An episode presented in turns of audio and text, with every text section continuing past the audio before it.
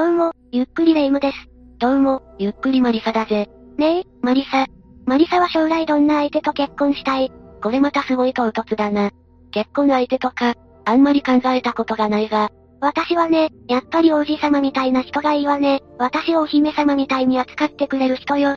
あと、趣味は乗馬、白馬に乗ってたらなおいいわ。白タイツも外せないわね。ベッタベタすぎて目玉が飛び出そうなんだぜ。そもそも現代日本にそんな人間がいるのか疑問だな。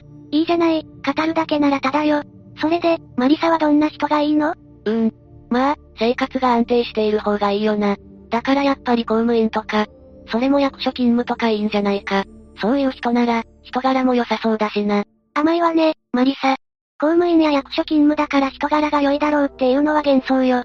公務員の不祥事は過去にも散々取り沙汰されているし、なんなら役所の職員がストーカーまで働いて、女性の命を奪った事件だってあるわ。ええそんな事件があったのか？知らなかったぜ。じゃあ今日は、マリサの結婚相手探しのためにも、その事件について解説していこうかしら。私の結婚云々はどうでもいいが、その事件は気になるな。よろしく頼むぜ。というわけで今回は、前橋市職員ストーカー殺人事件について紹介するわ。それじゃ、ゆっくりしていってね。まずは、今回の事件の被害者がどんな方だったのかを紹介するわ。この事件の被害者である金井木美香さんは1996年、群馬県高崎市に生を受けたわ。家族は両親と兄、金井さんの4人家族よ。金井さんの父親は、木美香さんについて、素直な子だった。親が言うのもなんだけど、勉強はできない方じゃなかった。結構できたかなと話すほど、家族仲の良い、穏やかな家庭で育ったみたいね。ふむふむ。お父さんの優しいコメントからも、親子関係が良好だったことが伝わってくるな。金井さんは高校卒業後、高崎経済大学に進学。大学の先輩も金井さんについて、真面目で笑顔で聞いてくれる聞き上手。一生懸命コンテストとか色々取り組んでいてと証言しているの。また金井さんは英語がとても得意だったようで、大学でも英語研究部に所属。さらには第6回全国学生英語プレゼンテーションコンテストで、高齢者ドライバーに関する事故について英語で見事なスピーチを披露し、奨励賞を獲得。部活の顧問からも信頼されていて、将来は英語に関係した職に就きたいと考えていたのよ。周りからの信頼も厚く、自分の得意分野にも真剣に取り組んでいる。金井さん、立派な女性なんだぜ。金井さんは大学卒業後、埼玉県埼玉市大宮区にある広告代理店に就職。同時に、埼玉県春日部市で一人暮らしを開始したわ。そしてこの卒業の少し前に、今回の犯人である鳥山優也と出会ったのよ。犯人ってことは、ここから金井さんの人生の歯車が狂ってしまうんだな。ええ。次はその犯人、鳥山について解説していくわね。鳥山優也は、1993から1994年頃に群馬県前橋市に生まれたわ。こちらも特に家庭環境が異常だったなどの情報はなく、中学卒業後は群馬県立前橋高等学校に進学。ここは男子校なんだけど、かなり学力の高い進学校なの。ちなみに、当時の偏差値は68よ。68、かなり頭がいい学校だな。ええ。この学校は、元首相や議員、アナウンサーなど、多くの有名人も卒業しているわ。鳥山はこの高校で、クイズ研究会に所属していたの。またこの研究会は、全国高等学校クイズ選手権への出場を目指して活動していたのよ。あの有名なクイズ大会か。ってことは、かなり本格的な研究会だったんだな。それで、鳥山はクイズ選手権に出ることができたのか？それが、この頃の全国高等学校クイズ選手権は相当にレベルが高くてね。今も東大最強の知識王として活躍しているクイズプレイヤー率いる海星高校チームが、第30回、第31回ともに優勝。全国制覇2連覇を達成していたの。そんな中、鳥山は第30回の群馬県予選の決勝戦で敗退。彼が目指していた舞台には惜しくも届かず、鳥山は深い挫折を味わうこととなったわ。そうか。それは残念だったな。だが地頭はいいんだから、クイズ以外のことでまた頑張っていければ。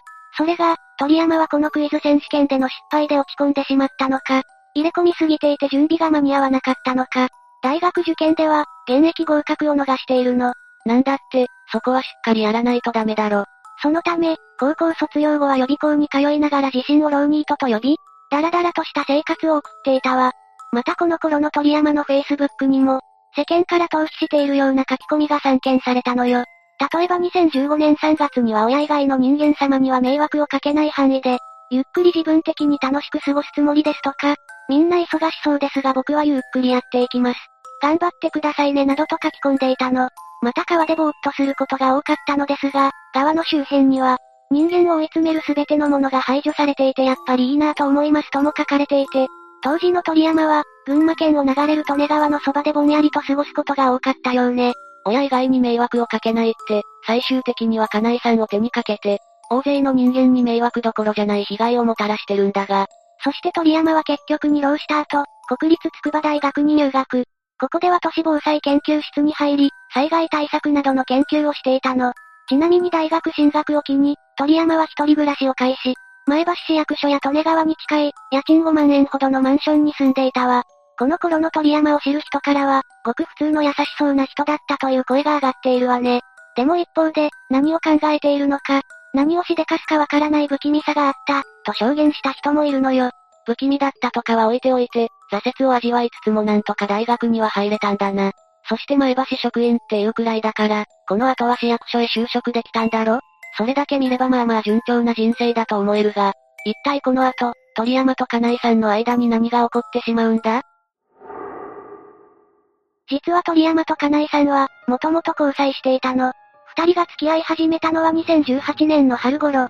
SNS で知り合い、双方ともに群馬県出身だったということで意気投合し、交際に至ったわ。鳥山の一方的な行為じゃなく、付き合っていたのか。ええ。しかも、二人が付き合い出した直後の2018年4月、金井さんは大学を卒業して就職したわ。すると鳥山は同じタイミングで卒業したかったのか、自身も筑波大学を中退し、前橋市役所の職員として就職を決めたのよ。付き合い出してすぐの相手が、自分を追いかけて大学中退してくるって、ちょっと、嫌かなり重い感じがするな。鳥山は前橋市役所で、建設部道路管理課の技師として働き始めたわ。ここは橋や道路の舗装、照明の補修を行う部署で、当時の鳥山は人間関係のトラブルもなく、勤務態度は真面目。おとなしい性格で、遅刻などもなかったそうよ。でも大学を中退してまで環境を合わせてくる、そんな鳥山の重さが影響したのか、二人の関係は長くは続かなかったの。交際開始から半年も経っていない2018年9月には、金井さんから鳥山に別れを切り出しているわ。金井さんも、何か思うところがあったんだろうな。金井さんから別れ話をされて、鳥山はどうしたんだ？もちろん、鳥山は別れを受け入れなかったわ。もうこの時点で、金井さんに相当な執着心を持っていたんでしょうね。そして別れ話に激高した鳥山は、その直後から、金井さんの自宅に押しかけ、暴力を振るうようになったの。なんだそれ、別れを受け入れないどころか相手を傷つけるなんて、最低だな。鳥山に怯えた金井さんは、この頃、自身の両親に鳥山のこと、暴力を受けたことを打ち明けたの。すると両親は娘が暴力を振るわれていると、すぐに警察へと相談したわ。2018年9月17日、埼玉県警春日部署は鳥山に対して、金井さんへ接触をしないように、危害を加えないようにと厳重注意もしているの。この時、鳥山は警察の言うことを素直に聞き、反省の色も見られたのよ。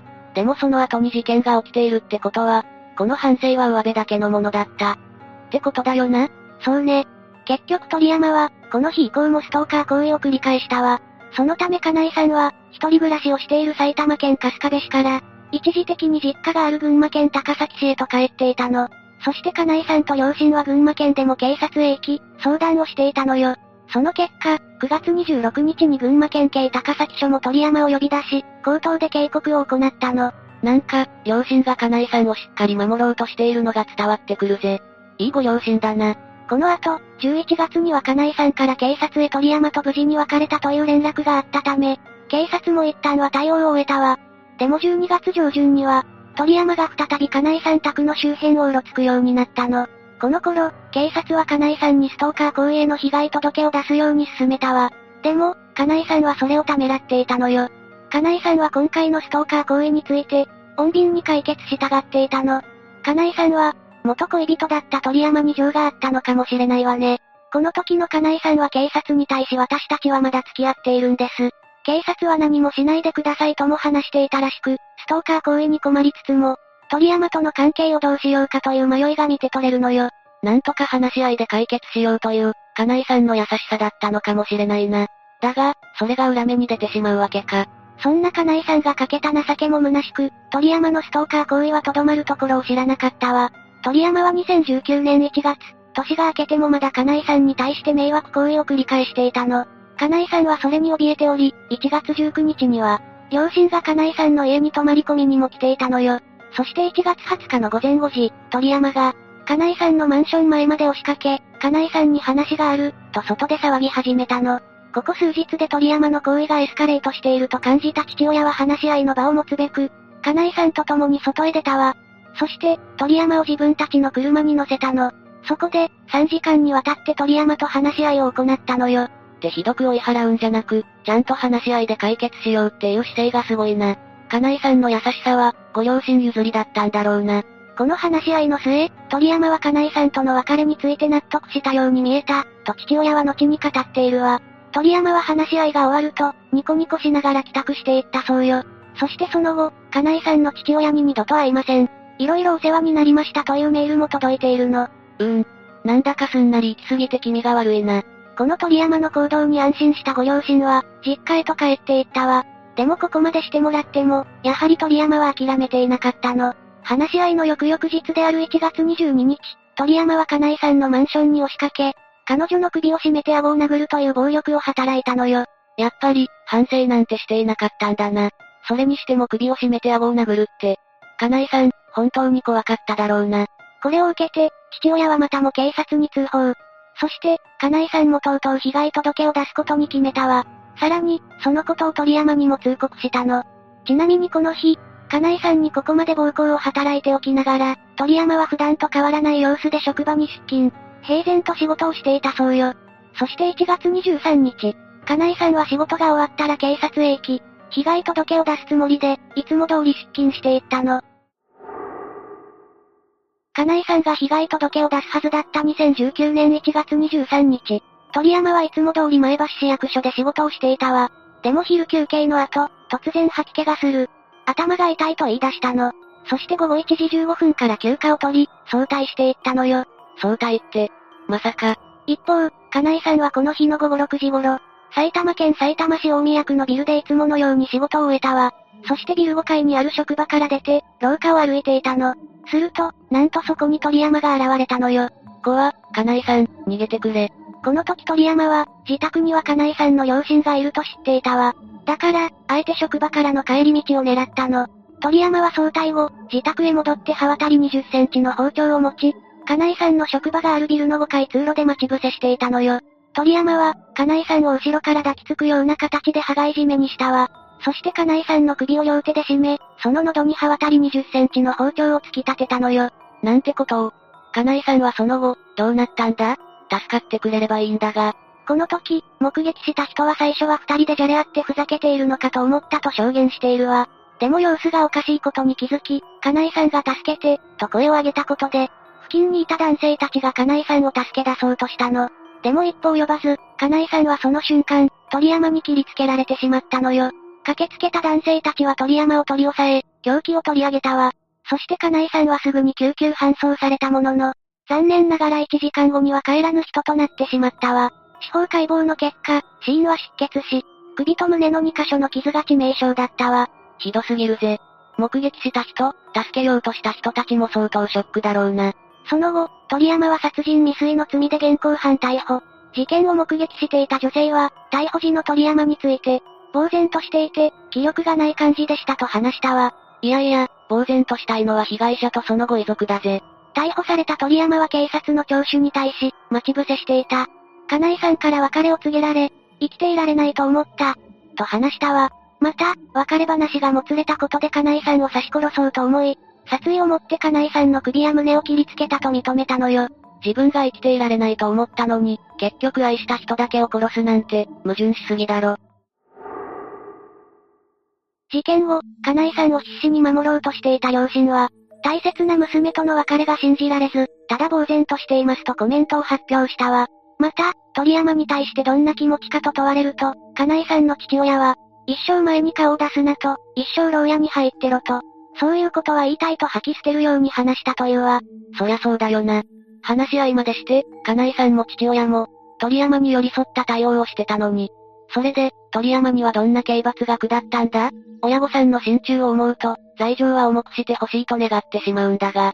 2019年11月、埼玉地裁で鳥山の初公判が行われたわ。これは裁判員裁判で行われ、鳥山は殺意はありませんでしたと主張。弁護側は、金井さんの勤務先に行ったのは話し合いをするためだった。金井さんに見せるために取り出した包丁が、目撃者に体を蹴られて転倒した際に被害者に当たってしまったとして、殺人罪ではなく傷害致死罪での判決を求めたの。おいおい、わざわざ包丁を持って行って、殺意がないってことはないだろ。というか逮捕後に、自分で殺意はあったって話してたよな。一方、検察側は、鳥山が一方的に恨みを抱いて事件に至ったと話したわ。そして鳥山が事件の直前、インターネットで包丁殺す、首切る死ぬなどと検索していたことから、強い殺意が伺えると主張したのよ。もうそれは完全アウトじゃないか。むしろ殺意しか伺えないんだが。そして翌月の2019年12月、埼玉地裁は鳥山に対し、被害届を出すと言われて犯行を決意した必要で身勝手な犯行、強固な殺意があったとして、休刑20年に対し懲役17年を言い渡したわ。殺意は認められたんだな。でも17年か。何の罪もない金井さんの命を奪った代償としては、短く感じてしまうな。その後、鳥山は懲役17年の判決を不服として控訴。でも2020年9月、開かれた控訴審では一審の判決に誤りはないとして、鳥山の控訴を棄却。懲役17年が確定したわ。また、裁判中の意見陳述では、金井さんの母親と兄が出廷したの。母親は金井さんのことを、自ら目標を立てて努力する自慢の娘だったと話し、守ってあげられなかった。ただただ娘を返してほしい、被告を絶対に許さない、と訴えたわ。また、兄も自分の身に大きな穴が開いたようだと話し、かけがえのない妹を失った、と悲しみをあらわにしたのよ。金井さんのご家族がとてもまっすぐだっただけに、辛すぎるな。きっと金井さんもご家族も、鳥山がまともに改心することを信じていたんだと思うぜ。事件の概要は以上ね。それじゃあ、もう一度事件を振り返るわよ。事件の被害者である金井さんと犯人の鳥山は、もともと交際関係にあったわ。でも交際開始からすぐに、鳥山が金井さんを追って大学を中退。その半年後くらいに、金井さんは鳥山に別れ話を持ちかけたわ。鳥山は金井さんに強く執着していたよな。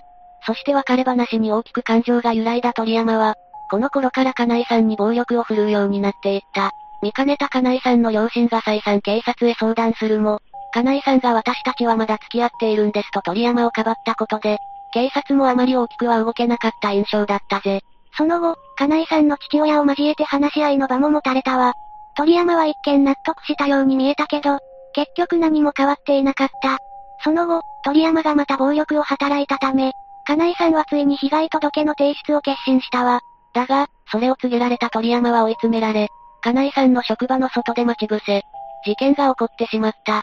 金井さんが鳥山を信じて寛大に接してくれていたのに、鳥山はそれに報いるどころか金井さんの命を奪ったの。本当にやりきれない、辛い事件だったわね。今回の話はどうだった？鳥山は進学校を経て公務員になったことからも、頭はそれなりに良かったんだろうな。金井さんが一時は付き合い、情をかけていたことを考えると、鳥山は一見まともな人物に見えていたのかもしれないぜ。だが、挫折に弱く執着心や依存心が異様に強かったんだな。その本性に気づいた時点で鳥山と会うことは避け、被害届を出していれば、この事件は防げたかもしれないわね。そう思うと、本当に悔しいよな。金井さんもご遺族も、心底無念だと思うぜ。マリサは役所勤めの人と結婚したいって言ってたけど、今の心境はどう？そうだな。今回の話を聞いたら、その人の職業なんかじゃなく、内面をしっかり見極めて付き合わなきゃなって身に染みたぜ。まあ、マリサにいい人ができた時は、私もきっちり見極めてあげるわ。だから、そういう人ができたら一番に紹介してね。というわけで、今回は前橋市職員ストーカー殺人事件について紹介したわ。それでは、次回もゆっくりしていってね。